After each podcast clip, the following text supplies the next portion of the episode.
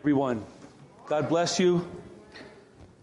Whew, I was having a little bit of a hard time singing with my mask on. I kept, I kept, I kept eating my mask on the inside. but uh, I think I'm okay now. Anyway, uh, good morning. Glad that you're here. Glad that you signed up. Um, I wanted to take a minute and, uh, and tell you a few things that have been going on at the church. Uh, as we said earlier, we haven't met together since March the 15th. So there's been nine Sundays. I think it was March the 18th. That Wednesday was the first live stream that we did, that Wednesday. Uh, so we're continuing with all the live streams uh, tonight at 6, and then Tuesday and Thursday at 12, and Wednesday night at 7. All the Zoom meetings will continue with youth, um, uh, men's ministry, women's ministry. We even had a senior Zoom meeting last night, which was pretty cool. Um, sisterhood meeting, when is that? Oh, small group sisterhood meetings at home. Uh, on Zoom. Oh, okay. Oh, small group. Yeah, right. Okay, we'll get you, get you more information about that about sisterhood meetings. Anyway, I wanted to, to inform you of some things. Uh, I think we all know that Stan Chris went home to be with the Lord. That was during the first week or so of this whole thing. We didn't know that he was battling uh, COVID-19, but uh, he had about a three-week struggle, but he went home to be with the Lord. Praying for Gloria, of course. Uh, Edie Glover's husband, Wayne, also passed away. And we heard this week that Tim Wheaton's father had passed away as well. Um, during this time, our brother Matt Rogers got married to his fiancee Renee. That was a live stream wedding that Pastor Bill performed. Um, Lily and Alvin Bonilla had their baby boy on Thursday night, I think it was, Levi. Uh, Billy Kitteridge had his triple bypass. Uh, I guess two weeks ago now. I kind of lost track. He's home now. Uh, Doreen uh, is having some trouble with uh, a benign tumor, so she needs prayer for that, but they're doing okay. Uh, we gave away a pallet of food. Uh, thank you, Valerie and Mike and Juanita Rivera, for taking care of that. We gave away tons of Easter candies that were donated to us, uh, distributed throughout nursing homes and throughout the community. we had our Palm Sunday. Many of you picked up palm branches from the house that, that Saturday before. We had our Good Friday service during this time. We had our Resurrection Sunday. We had Mother's Day. Um, we had a Communion Sunday. And uh, the Wins- uh, Harry and June Winslow relocated to Florida during this time. So a lot has been going on. Uh, also, this place has been renovated. So thank the Lord. I want to thank Dan Johnson uh, my son-in-law that did all the wainscoting, uh, really got all the walls prepared and for painting, um, changed all these light bulbs. Every every light bulb in the church now is LED, so that means it's brighter and more efficient for us. Uh, and then Pastor Bill and Dan did all the painting in here. It's a great. This was a great project. Have you noticed? Did you notice the frames around the, the screen here? Uh, that, those frames weren't there before. It was just the wall. Uh, so Dan went up there and, and, got those together. It just makes the, uh, the, the, it makes the, the uh, presentation pop out more. So uh, we're excited. We're happy. And uh, I think it was time well spent. Um, so thank you, all those that were involved in doing that. this weekend is Memorial Day weekend. this is a time when we remember those who have died serving our country. Uh, just as a sidelight, it was on this weekend, 40, I want to say 43 years ago, that Pamela and I went to a trip to North Carolina to visit some friends where we uh, were led to the Lord over this Memorial Day weekend. So thank the Lord for that. But we want to take a minute uh, to reflect on those that, that passed away, uh, fighting for our country. Is there anyone here that had loved ones that, that died in battle or that were, that died in battle? Okay. Veterans Day in the fall? Yes? Okay. Okay. Thank you. Uh, Veterans Day is when we honor the living uh, service men and women. Um, so, did you have someone that passed away? Okay. You served? Okay, all right. All right. So we want to take a moment. We have a video, and then we're going to, we're going to play taps, and then we're going to pray for the families that lost loved ones, and we're going to pray for our nation. So, Lyndon, Lyndon and I up here.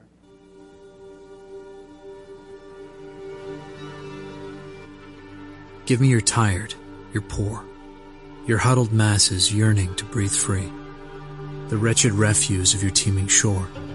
Send these, the homeless, tempest tossed to me. I lift my lamp beside the golden door.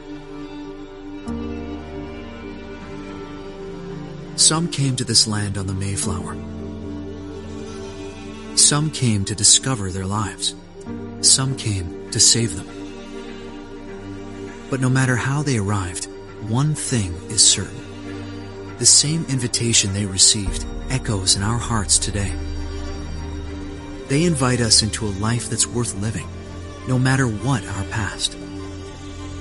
They encourage us to walk the path God's given us, no matter what turns confront us. It's beautiful, really, because we are the tired. We are the poor. We are the huddled masses who yearn to breathe free. And the oxygen we breathe is given to us by God through brave men and women who have died for us. We inhale freedom. We exhale gratitude. And so today, we remember. Today, we honor. Today, we pause. We pay attention. We acknowledge our indebtedness. And we rejoice in our freedom. This is a day of remembrance. This is Memorial Day. This is America.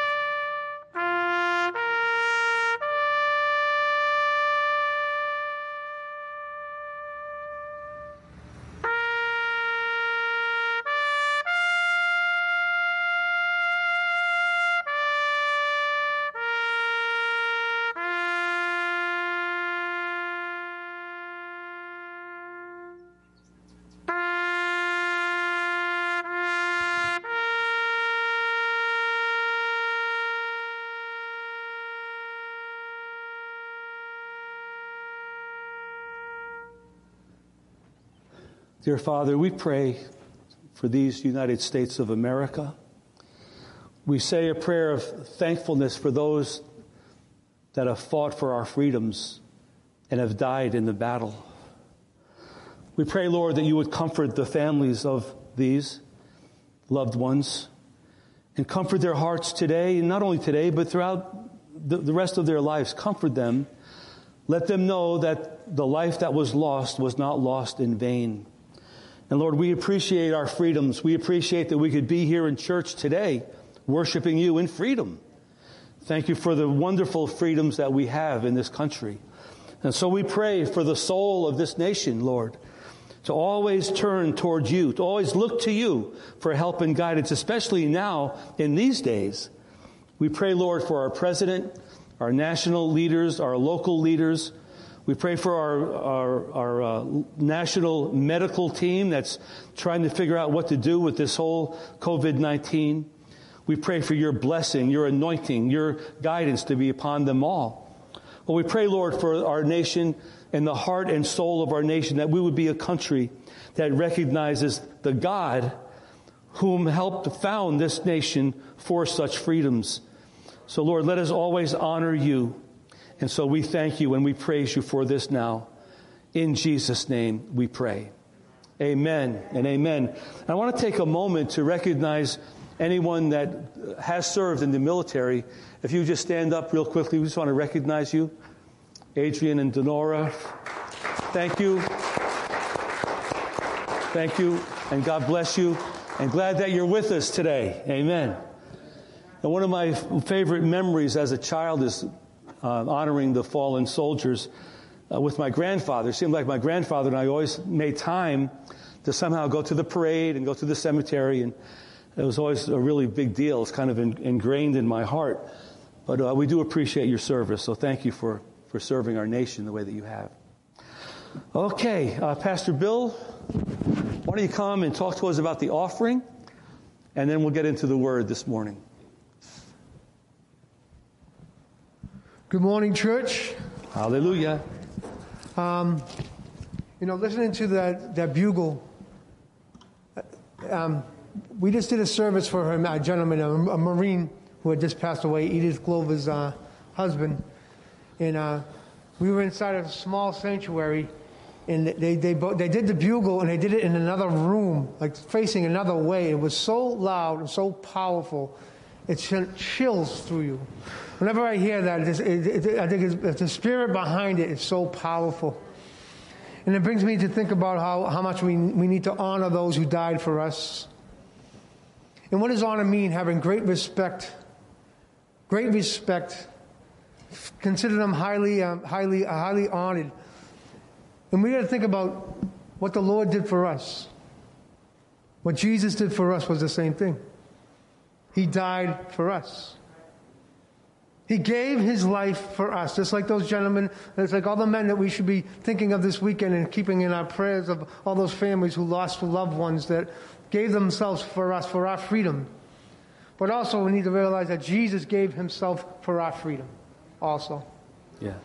So, as we, you know, in, um, in Proverbs it says, honor the Lord with your wealth, with, with, uh, with the first fruits of your crop. Stand uh, if you want to stand now as we um, uh, present the offering. And um, if you're going to bring an offering up, there's six trays, there's six, six rows. It just comes straight up and put your offering in one of the plates. There's six plates. Um, and for those online, um, continue just to send in your offerings through the mail or through, um, on, on, through online through the website. Um, it's been very appreciated. Um, God has been good through this whole time. We thank all of you for that. So let's pray. Lord, I just thank you, Lord Jesus, for today, Lord Jesus. I thank you for I thank you for the men who gave their lives for us, Lord. The families who gave up their husbands, the families that gave up their children for us, Lord. Just like you did, Lord, you gave up your son for us. Yes. So that we may be free, Lord Jesus. Let us realize what Memorial Day is really about. Let us recognize that, Lord Jesus. Let us, let us honor that, Lord Jesus, in this time. Let us honor that.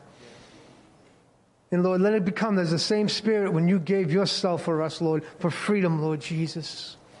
I thank you for that, Lord, in Jesus' name. Amen. Well, it's good to see you in church today, folks. For nine weeks, we've been preaching to empty chairs. But thank the Lord for live stream.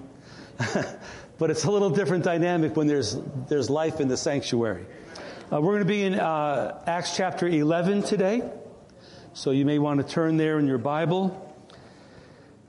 And uh, the Lord, the Lord for this month has put a theme on my heart to preach about. That theme is vision.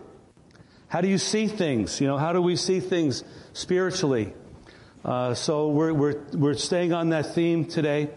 Um, the first uh, message that we talked about on the first Sunday of May was uh, the, the topic or the, the name of the sermon was, What Do You See? The second one was through eyes of faith. The third one, which was last week when Stacy shared the word Psalm 23, uh, slow, sweet, and sacred. And today I want to I want to name this sermon "Seeing Grace." How do you see grace? Uh, so we're in Acts uh, 11, and we're going to start at verse 19. And I'm, we're just going to talk our way through it before we get into the actual message part. Let me say a quick prayer if we can. Father, thank you for your word. Lord, your word is life to us. We pray now for your Holy Spirit to teach us what we need to know, Lord. And uh, Lord, anoint me with your presence to bring forth the word of God for today, for those that are here, for those that are on live stream, and for those that will be viewing sometime later in the week or sometime in the future. May your blessing be upon this word to give you glory and to give meat to the church. So we thank you for it. In Jesus' name we pray. Amen. All right. Seeing grace. Seeing grace. Acts 11, verse 19. It begins like this Those who were scattered after the persecution that arose over Stephen traveled as far as Phoenicia, Cyprus, and Antioch, preaching the word to no one but the Jews only. You may remember uh, in Acts chapter 7, the story of Stephen. Uh, well, actually, in Acts chapter 6, Stephen was one of the seven men that were chosen to wait on tables, to serve the tables. And uh, the requirement for those men to wait on the tables was that they would have a good reputation, they'd be filled with the Holy Spirit, and they'd be filled with wisdom. It says later in that passage in Acts 6 that Stephen, one of the seven, uh, went about doing great works, great signs and wonders were done by the Lord uh, through the hands of Stephen. But in Acts chapter 7, we read that Stephen was stoned to death. He was killed. He was martyred, the first martyr of the church. So after that happened, and Paul was there consenting to his death before he was saved, but um, in Acts chapter 8, we read that the church was scattered. They went everywhere uh, preaching the word. And uh, Acts chapter 9, Paul gets saved. Acts chapter 10, the Gentiles begin to get saved. Acts chapter 11, the first part, uh, Peter is defending his ministry to the Gentiles, to the leaders in Jerusalem. But anyway, it picks up in 11:19 that after that persecution and the church was scattered, people went all over the place. They went as far as Phoenicia, which was about 125 miles away from Jerusalem. That's pretty far in those days. Cyprus was an island in the Mediterranean that's about 250 miles, and Antioch was about 300 miles away from Jerusalem. So they were scattered and they went about preaching, but they were only preaching to the Jewish people which was typical at the time. They didn't, they didn't really get the, the feeling or the sense that this gospel was, was now open for everyone, even though Acts 10 happened. It was kind of slow trickling down. So they were preaching to the Jewish people only. Verse 20, verse uh, 20. But some of them who went to Antioch were men from Cyprus and Cyrene, who when they had come to Antioch, they spoke to the Hellenists, preaching the Lord Jesus. So right here, we have a new situation. We have Christians who are being persecuted in Cyrene, which is northern Africa, and Cyprus, which is an island in the Mediterranean. They're fleeing, going up to Antioch, but they're Greek speaking people who believed in Christ. So they get to Antioch and they see what's going on and they're realizing, well, there's a church here, but they're only speaking to the Jewish people that speak that language, but they're not speaking to the Greek speaking, uh, the Greek speaking Jews who were there as well. So they took it upon themselves to preach in their language to these, they're called Hellenist, Greek speaking Jews. And Verse number 21, when they did, the hand of the Lord was upon them, and a great number believed and turned to the Lord. So you have a great situation. Out of persecution and, and you, you would think fear, you have people rising up and preaching and now, now preaching to a different language group. And the God, the Lord used that. The hand of the Lord was upon them and a great number believed and turned to the Lord. This is good, a good story. So in verse number 22, the news of these things came to the ears of the church in Jerusalem, and they sent out Barnabas to go as far as Antioch. You may remember in Acts 8 when all this persecution happened. The believers were scattered everywhere, but it says very distinctly, but the apostles stayed back in Jerusalem. So the headquarters, if you will, was still in Jerusalem. But now 300 miles away, there's revival going on. And somehow it trickles down to Jerusalem. The elders heard about it and they were curious as to what was going on there. I don't know, it doesn't exactly say what they were thinking, but we could ascertain. They were probably wondering about the doctrine. Was the doctrine the right doctrine? was uh, how, how, were they handling the Judaizers? So we had some problems with the Judaizers. They were Jewish people that were coming to Christ, but they were telling the new believers, you have to do the Jewish customs and the Jewish traditions in order to serve Jesus, which was wrong. So, or, or, were they wondering, what about the Gentiles? Were the Gentiles included in this? This was a new phenomenon in the church. Was there any demonic activity going on? Were there any problems going on? So they were exercising their spiritual authority by sending one of their own people up to Antioch to check it out. So they sent out Barnabas to go as far as Antioch. Verse 23, we'll be kind of looking at 23 and 24. But when he came there and he saw the grace of God, that's, that's where this message comes from. He got there and he saw the grace of God. His reaction was he was glad. He encouraged them uh, that with purpose of heart they should continue with the Lord. In verse 24, because he was a good man, he was full of the Holy Spirit, full of faith, and a great many people were added to the Lord. Then Barnabas left Antioch and went to Tarsus to look for Saul, who now Saul was Paul, who had given his heart to the Lord in chapter 9. But Barnabas is going to look for Paul. Now, 26, when he found him, he brought him back to Antioch. So it was for a whole year that they assembled with the church and they taught a great many people. And the disciples were first called Christians in Antioch. So to me, this is a great biblical story of what's going on in the early church. But if we want to think about seeing grace, well, a couple of things, just, just, a, just a casual observation in this story. First of all, we've got to start thinking outside of the box. Here's Barnabas coming up there, and he's hearing non apostles preaching and teaching the Word of God. That must have blown his mind a little bit right there. They weren't trained, they didn't go to any school or anything. They, they were persecuted, they were running away and now they're over there preaching. But he was thinking outside of the box. He's hearing them preach in a different language to this other people group, and he's saying, Yeah, this is a good thing. He was thinking outside of the box. And he didn't have any preconceived ideas as to who was supposed to be hearing the Word of God. Someone could have said, Why are these Hellenists involved? They're not one of us. Or why are these Gentiles involved? They're not one of us. But I think Barnabas knew the heart of God, and we know it too when we read the epistles. That it says in 1, John, uh, 1 Timothy 2 that God our Savior desires that all would be saved. That's the heart of God. See, when we have the heart of God, we see things a little differently. He desires all people to get saved. 2 Peter 3 9 says, The Lord is not willing that any should perish, but that all should come to repentance. All. So when I think about that, I think about application for here in Haverhill. There are so many people that need to hear the Word of God in their own language, in their own style, in their own cultural setting. We have a mandate to go and proclaim the Word of God regardless of wh- where people come from or, or how they may look or what their race or culture is.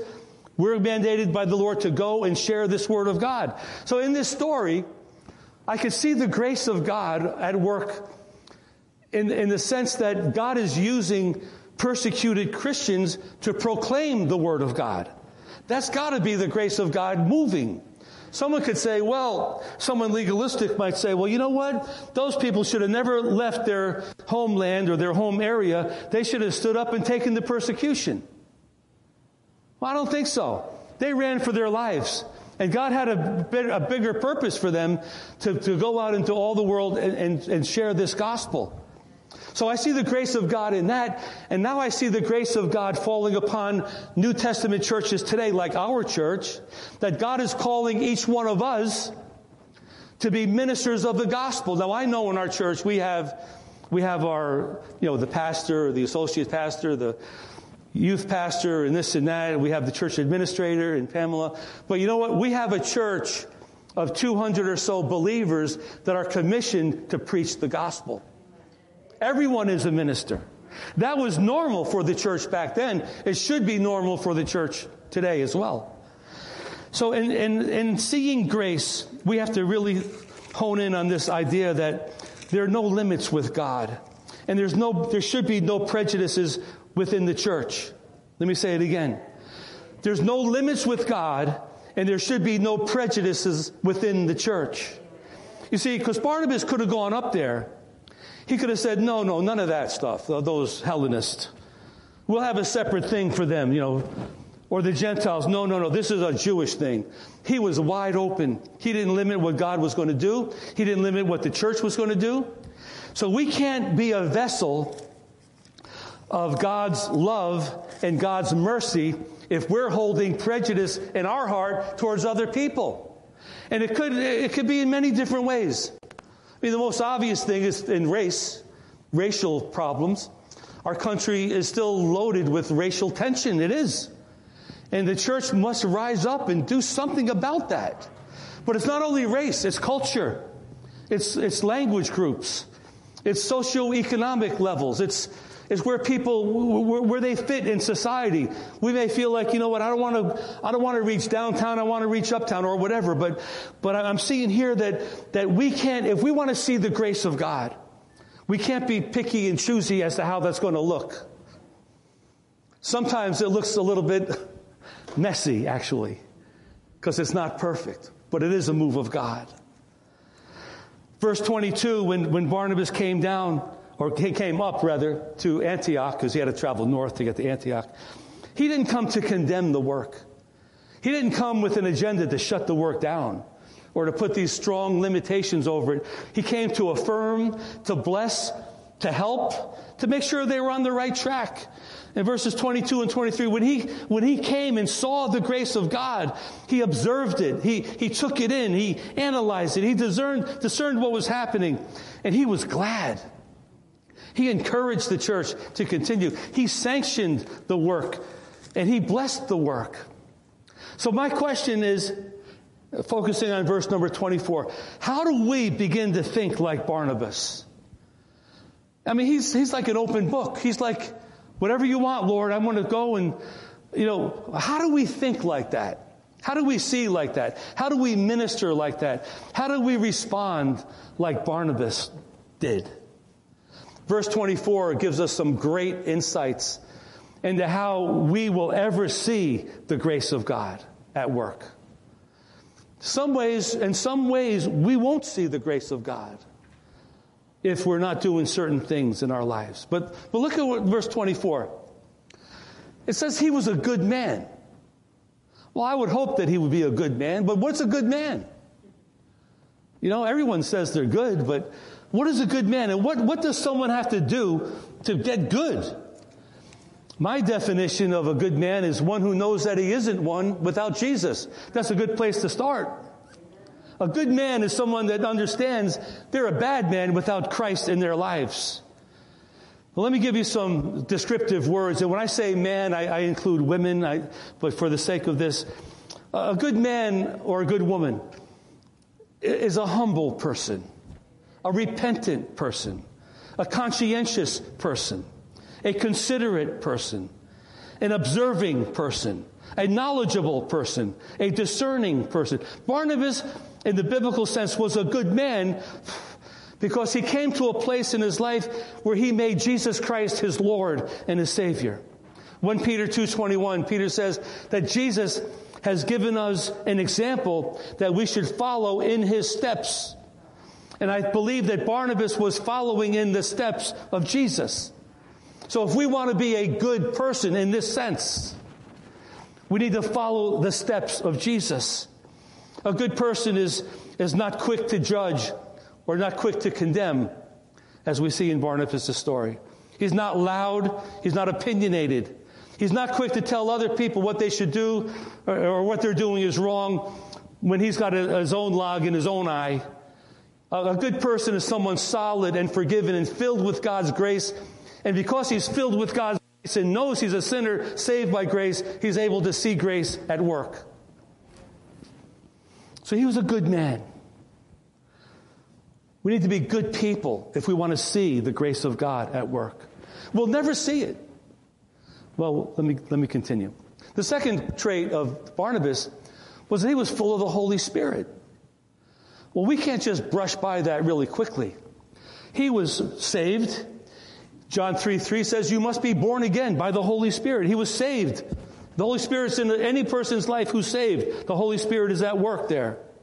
But he was also filled with the Holy Spirit. Whenever you see that phrase, that's referring to another work of God after or subsequent to salvation. Salvation is a work of the Holy Spirit, no doubt. But Jesus said, go into all the world and preach, but don't go yet until you're filled with the Holy Spirit or you're baptized in the Holy Spirit. So they were filled, he was filled with the Holy Spirit as a second work of grace upon his life. Now, next Sunday is Pentecost Sunday. I hope to uh, preach uh, the whole message about the Holy Spirit next Sunday. So here we see Barnabas is a good man and he's filled with the Holy Spirit. I always thought about that. Like, why, why, are, why is that in there? You know, why is that a qualification? I see the same thing in Acts 6 when uh, the apostles were saying, we don't want to wait on the tables. You know, pick seven people. You guys take care of that problem. We want to pray and study the word. And, and the requirements for those people waiting on the tables was that they would be filled with the Holy Spirit and full of wisdom and have a good reputation. I always thought, why is that so important? And I realized in both of these situations, and in all situations, we go back to Acts 1 8, when the promise of the Holy Spirit is given, we'll have received power to be a witness. But, but it all has to do with working with people. Acts 6 is working with contentious ladies that were upset they weren't getting their food or whatever. And you have to be filled with the Holy Spirit to deal with that issue. Come on. And now in, in Acts 11, uh, Barnabas is filled with the Holy Spirit. He's going up, he doesn't know what he's going to get into up in Antioch. So he, they had to make sure whoever was going up there had to be filled with the Holy Spirit, be empowered by God to be a good witness for the Lord, and not to get ruffled by people and situations. And that's a big difference in a type of ministry, isn't it? Because when you're filled with the Holy Spirit in this context, you're empowered by God to deal with people and situations that you normally couldn't deal with in the same way. So he's filled with the Holy Spirit. Now, someone, someone may ask, and I, I want to get into this next week more, but how, how, do I get filled with the Holy Spirit? You know, two, two things, and next week, Lord willing, we'll get into it more, but two things. One thing is, all, do all that you can do to get out of the flesh. That's number one. In other words, take care of your life, your spiritual life. Don't, don't, don't delve into sin. Don't accept sin. And all, get out of the flesh. And number two, get into the spirit. Worship and read the words. Memorize the word. It says in uh, Luke 11, 13, if your earthly father knows how to give good gifts to your children, how much more will your heavenly father give you the Holy Spirit when you ask for it? So we need to pray for it and ask God, fill us with your spirit. So anyway, Barnabas is a good man. He's filled with the Holy Spirit. And the third quality in verse number 24 is that he's full of faith. He's full of faith. He's built up in the faith. You know what I mean by that? By being built up in the faith? Let me put it this way. Do you, do you realize when you're not built up in the faith? Do you know how you are when you're not built up in the faith? Like things bother you and you're worried and you're anxious and have all these uh, things going in your head. But when you're built up in your faith, you could conquer a mountain. You could, you could, you could leap the tallest building. You know, you're on fire for God. But he was built up in the faith. And these three scriptures on the screen are really important, I think. Romans 12, 3. We have a measure of faith. God has given everybody a measure of faith. When we were created by God, he put a capacity in there for us to have faith. There's a measure of faith that we have. Romans 10 17 says that faith is activated by the Word of God. So when we hear the Word of God, I mean, this happened probably before we were ever saved, but when we first heard the Word of God, something happened. That, that spot for faith came alive and that spot for faith continues to thrive when we hear the Word of God year after year after year after year until Jesus comes. That's why we have to keep hearing the Word of God. And then Romans 1.17 says that the just shall live by faith. So we have a capacity for faith. The faith is activated by the Word, and now we live by faith. We live by faith. And so if we want to see the grace of God at work, We've got to be filled with faith. We can't be half in and half out. We can't be, you know, I, I believe today, I don't believe tomorrow, I don't know, I'm up and down. Uh, we have to be committed and sold out. This is the way. The, he, Jesus is the way, the truth, and the life. Right? We have to be, we have to be totally sold out that this is the way. So Barnabas was a good man. He was filled with the Holy Spirit and he was full of faith. What a great choice to send up to Antioch when they didn't know what in the world he was going to find out when he got there. Right? Good choice. Good choice. He was what I would call a clean vessel. He was a clean vessel. He wasn't taking any baggage up there with him. He wasn't prejudging anybody. He just wanted to go see what was going on. And if it was all good, he was going to give it his blessing, which is exactly what he did. But the next question I have is, what did he see? What did he see? It doesn't say what he saw, other than he saw the grace of God. It's like, how do you see faith? How do you see grace? You know, how do you see something that's intangible? He's, you know, he saw it spiritually. He discerned it spiritually. With verse 23, he saw the grace of God. I believe he saw these persecuted Christians. Who knows what they were like? They, they may have traveled a long way. They may have been hungry. They may, may have been beat up or whatever. They're preaching the Word of God. He saw good preaching. He saw people proclaiming the things of God. And it came out, he, and he, it, he discerned this is yes and amen. He saw lost souls hearing the word and responding to the word and surrendering their lives. He saw lives changed. He saw God at work. He saw the church at work. He saw the gospel in action and it bore witness in his soul and in his spirit. And look at his response. He was glad. What a great word. He was glad. As opposed to, well, I think that guy's a little bit off. I think that's a little, that should be done this way. You should change that over there. He, his response was, wow, I'm glad. God's at work and these people are letting God work through them. And he encouraged them to continue. He wasn't putting anybody down. He was just saying, you know what? This is a yes and an amen. And uh, his reaction is just wonderful. But again, his reaction is based upon verse 24. He was a good man, filled with the Spirit of God, filled with faith. He was prime.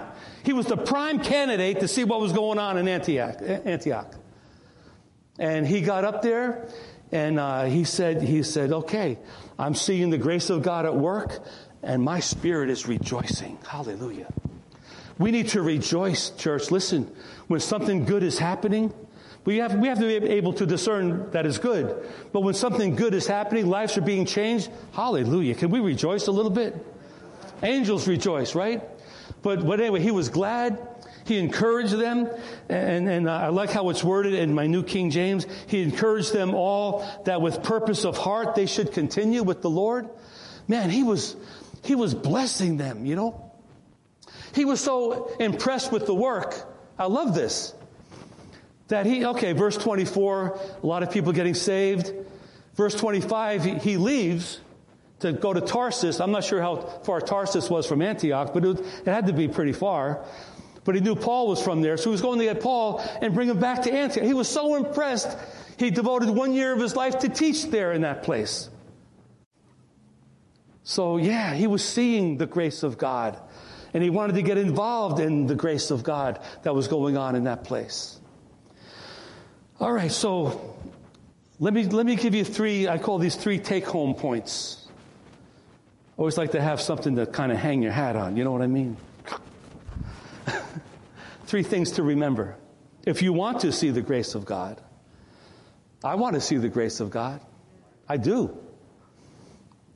I, I always, you know, 1 Corinthians uh, 13 talks about the love chapter, how love, um, love believes all things, trusts all things.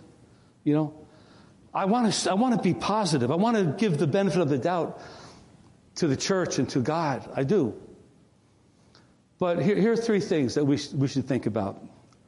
If you and I want to see the grace of God, we've got to do our own homework. We've got to do our own homework. Verse 24, make sure we're, you ever hear the phrase like, hey, how you doing? Oh, I'm good. I'm good. Make sure you're good with God. And only you know. Because you can fool me, you can fool anybody. Make sure you're good with God. You know, what does that mean? Well, keep short accounts. Be repentant often.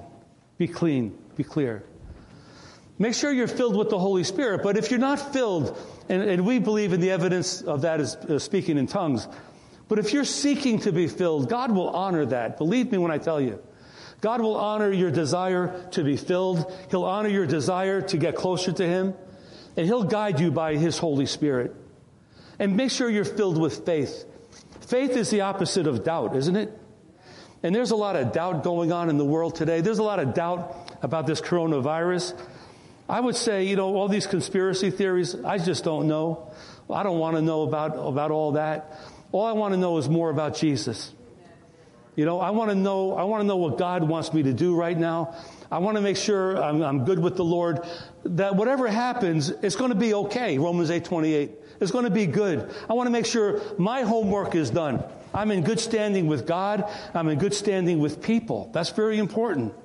So we could never really see the grace of God if we've got a problem with God or we have a problem with other people. Because then we'll be looking at life and looking at the situation through our own lens instead of the lens of faith. Philippians 2:12 says Paul says to the church there in Philippi, work out your own salvation with fear and trembling. Man, that's serious. We just blow by that scripture. Fear and trembling? What do you mean? In other words, your salvation is so crucial to your life. You've got to take it so seriously that you fear God and you tremble before you want to make sure you get your life together. That's so important to do. And someone might say, yeah, well, I'm trusting God to do it. Well, we need to trust God to do what we can't do. But so many times in scripture, the Lord is telling us, you take, you crucify the flesh. You make sure you do the, you do the right thing. You, you, you, you do it.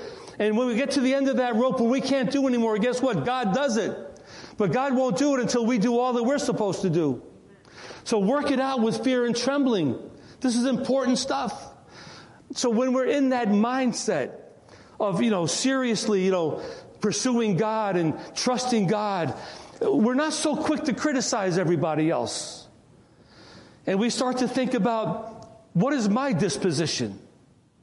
Maybe, maybe I need to take a, a, a check in my own heart. Maybe the way I'm looking at this isn't correct. Maybe my words are ungodly and not right. Maybe, maybe my face is not presenting the God that I serve. See, I, I've got to do my homework. We've got to do our homework if we want to see the hand of God at work. We have to make sure our heart is right with God and our heart is right with people. We'll never see the grace of God if we have this filter of hurt feelings and anger and bitterness towards people or towards God. Jesus said, out of the abundance of your heart, the mouth speaks. What's coming out of our mouth? If we're critical and angry and bitter and all this other stuff. So Romans 12, 2, we, we look at Romans 12, 1 and 2 a lot. But we offer our bodies as a living sacrifice and we, we renew our mind, constantly renewing our mind by the Spirit of God. So, so in order to see the grace of God, it begins with us. Many of us will say, Oh, I, I don't see God at work. I think I told you this story one time, many, many years ago. I was living in New York and I was active in a church in Greenwich, Connecticut. And I, I went to, a, I had to go to the printer. In those days, there were a lot of print shops and we had to get something printed for the church. And the guy that owned the print shop was a Christian. And uh, he said to me, he said, Oh, uh, yeah, you're at that church? I said, Yeah. He goes, Well, we're praying for revival. I was a relatively newer Christian at the time. And I said, I, I was under the impression we were having revival. I really was, and we were. To me, it was great. To him, it was like not yet. But it's all like how you're looking at it, you know?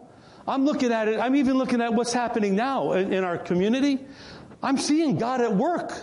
I'm seeing the grace. Are you seeing the grace of God? I mean, think of, think of what's going on. Think of Salvation Army. Think of New Brothers Fellowship. Think of Leaving the Streets Ministry. Think of Somebody Cares New England. Think about Common Ground Ministry. Think about Brother Wayne down there preaching every Sunday down in downtown Haverhill. These are all moves of God.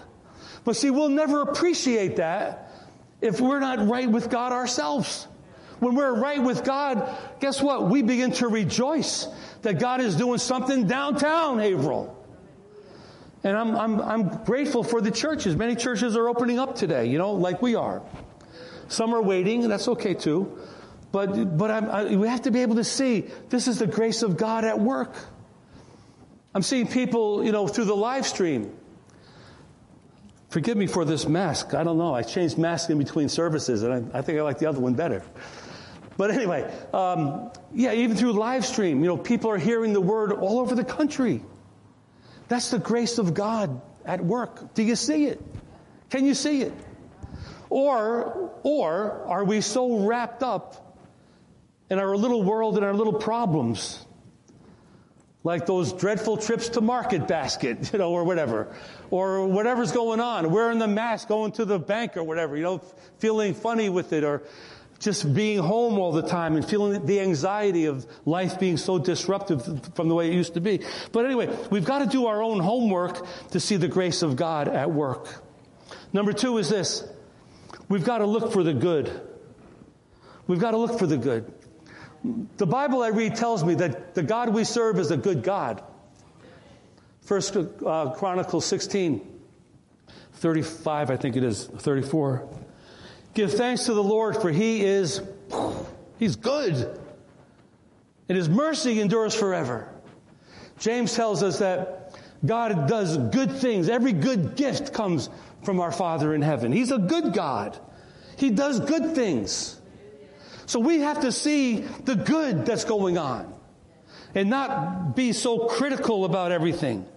When we see the good that's going on through our good God, the, our critical spirit, our negative attitude gets less and less and less. I remember a few weeks ago, I was preaching on what do you see? And it was a story of uh, when Jesus fed the 5,000.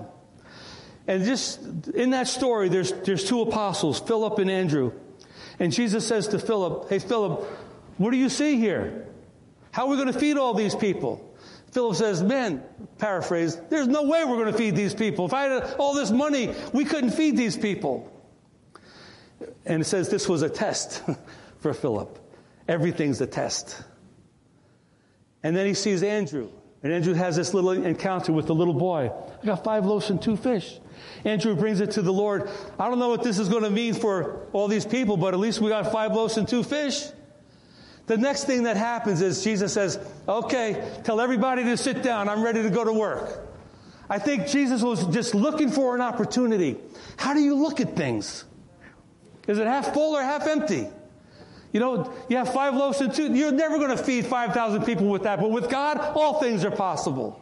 So it depends on how you look at things. But we have to start looking at the good that Jesus is doing or Jesus wants to do. So here we see Barnabas coming up to Antioch. And, and instead of saying, What are these persecuted people doing preaching the word? He rejoiced and was glad when he saw those persecuted Christians preaching the word. He saw Jews and Gentiles responding, repenting before God. He heard a different language group preaching the word and hearing, receiving the word of God. And he looked for the good and he found the good. I, how many of you know the movie Pollyanna? Come on. The, the old one, the old Pollyanna. Hayley Mills and all that. In that movie, she gives all these glad scriptures to the preacher because the preacher always preached fire and brimstone. And she was trying to tell him, you're not reaching the people by preaching fire and brimstone like that. She made a list of all the glad verses. And she showed him one day.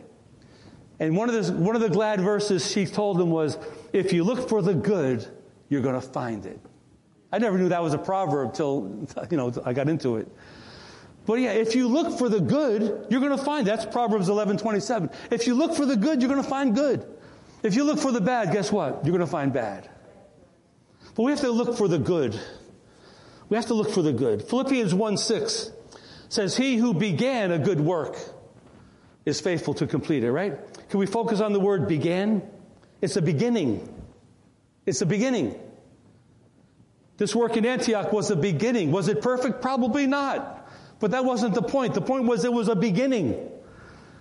And Barnabas was able to say, yes, go for it.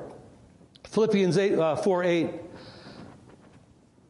Whatever things are true and noble and pure, uh, whatever things are virtuous, praiseworthy, meditate, contemplate, rest. Think about these things. Not, not how bad things are or how people need to change or how someone hurt you or didn't do things right or whatever. Think about good things and, and see the hand of God at work through that. Well, again, we can only do that if we're good with God, if we're filled with the Holy Spirit, if we're full of faith. Otherwise, we get our feelings hurt, we get proud or whatever, and we, we, we miss the whole point. So, in order to see the, the grace of God at work, uh, do our own homework, look for the good. Number three is this we need to get involved in the work of God. Seeing grace is a motivator to get involved in the work of God. How could we see it and not want to be a part of it? That's what Barnabas did. He saw it.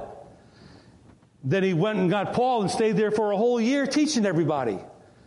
The grace motivated him to get involved in the work of grace. I, love that whole aspect that he, he saw the grace.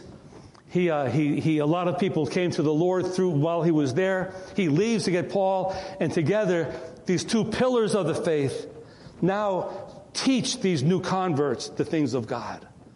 I love how grace produces more grace. Then I think about Barnabas's, Barnabas's legacy, which is a pretty good legacy to leave behind. In Acts 9, we see that Paul gave his heart to the Lord. And of course, nobody believed him because he used to persecute the church. Who do you think it was that brought him to the elders in Jerusalem to vouch for him? Barnabas.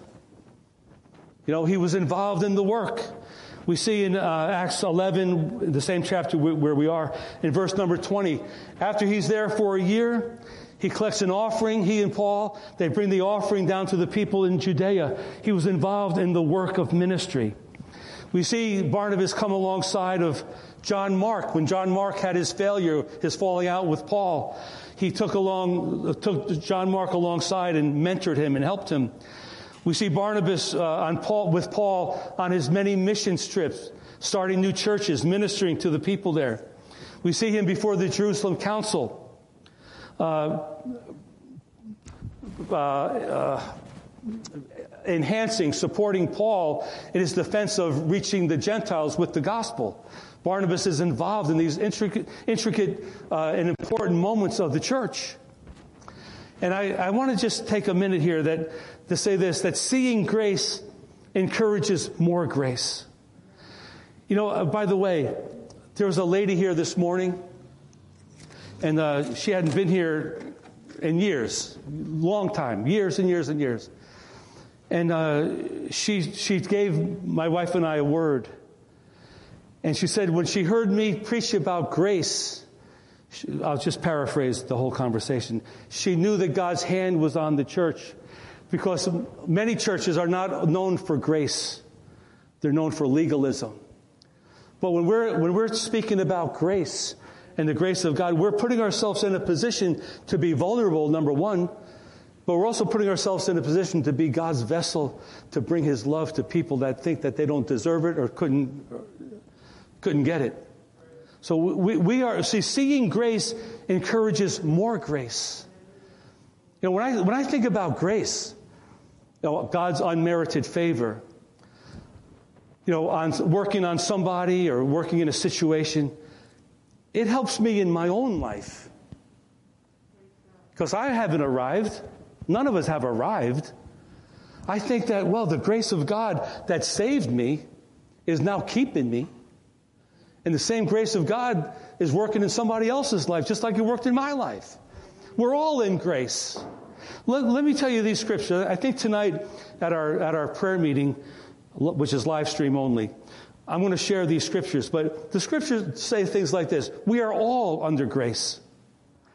It says to stand in grace. It says be strong in grace. It says to grow in grace, speak with grace, serve God by grace. And certainly we're saved by grace. So we better start seeing grace at work. It's the very heart of God. You see that? So, in summary, We're going to close with uh, 2 Peter 3.18. But in summary, uh, God, God is at work. What are we seeing in this whole coronavirus situation anyway? Oh, we're seeing a lot of disgruntled people that have to stay home. We see a lot of people that are out of work. They need money, they need resources. But how about we see God pushing a reset button? Someone told me recently they, they hope that sports never come, come back. There's no NBA, there's no sports. But we don't need sports. Is God saying, You put sports ahead of me?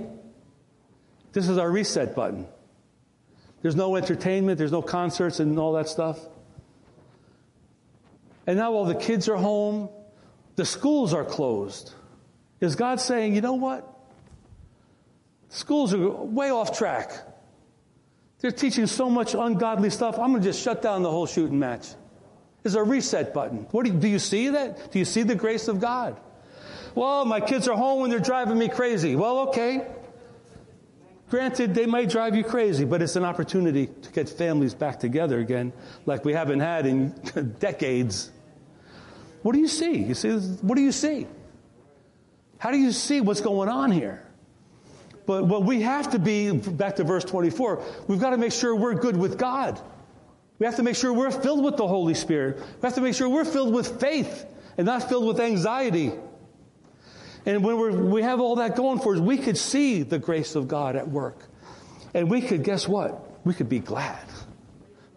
We don't have to start correcting everybody. We could just be glad and rejoice. You know, we could give encouragement to people. We could bless people for what they're doing for the Lord. So, amen. So, uh, if you want to see the grace of God, number one, do your own homework. Number two, look for the good. And number three, get involved in the work of God. And by the way, the church was so busy during these last nine weeks the church is definitely not the building.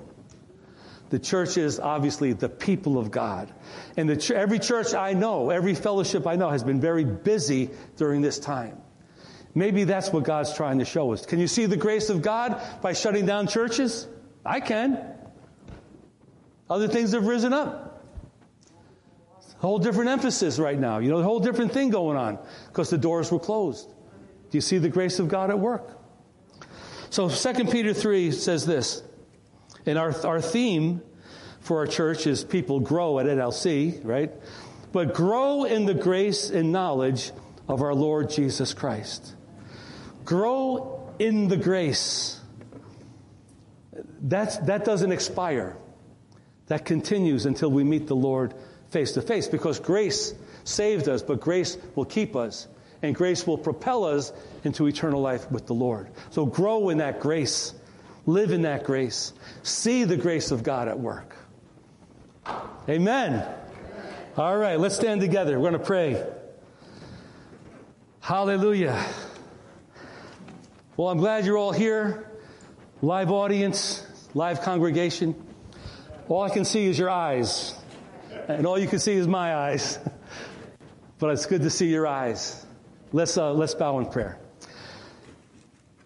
Hallelujah. Uh, before I pray, every head bowed.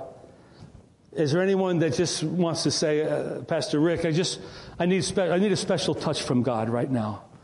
Anyone just, just do that? Okay. Okay. Uh, is there a unique situation you need God to intervene in your, in your circumstances now? Is there anything going on? Yeah? Okay. Does anyone need to renew your faith covenant with the Lord before we go any further? Maybe, maybe this whole season has been difficult and you've, you've lost faith. And now's the day to get your faith back, get back on track. Is there anyone like that? Just raise your hand. Let me see real quick. Okay. Dear Father, Lord, thank you for this day. Thank you that church is open. Thank you that you're open and you're never closed. Thank you, Lord, that your word has gone forward today. The praises have been lifted up. The prayers have gone out. But Lord, we pray right now for one another. We pray, Lord, for any, any personal situation any of us may have that's a, a difficult time right now for us. Maybe we're in a crisis. Maybe there's a financial burden. Maybe there's a, a situation at home. Maybe there's something at the workplace. Maybe this whole coronavirus has just put a stress upon us and we feel out of kilter. We feel off kilter. We just pray, Lord, that you would put us back on track today, that you would get us back in good standing with you and with one another, and that we would now begin our walk uh, uh in, in a steadfast way, putting you first and foremost in every aspect of our lives. Lord, for those that have unique situations right now, whether it's a health need, work need, a relationship need, Whatever it is, Lord, meet that need in the name of Jesus. If anyone is sick, oh God, we pray for healing. We pray for deliverances. If anyone is grieving the loss of a loved one, we pray for your comforter to come and minister to that family or that person. We pray, Lord, for anyone that's just out of, out of, out of sync with life because we've been so disruptive these days. We pray, Lord, that we'll put you first and keep you first and foremost in our heart especially during this time. So thank you, Lord. I pray your blessing over the church and your blessing over the rest of our day. Uh, Lord, be exalted in all things. We pray this in the wonderful name of Jesus Christ, our Lord and Savior. And everybody said, Amen, amen and amen. Praise the Lord. Well, God bless you. Uh, I'd love to hug you, but I'll, give you a, a yeah, that's right. and uh, we're instructed to leave peacefully out the front and get in your cars and have a good day. God bless you.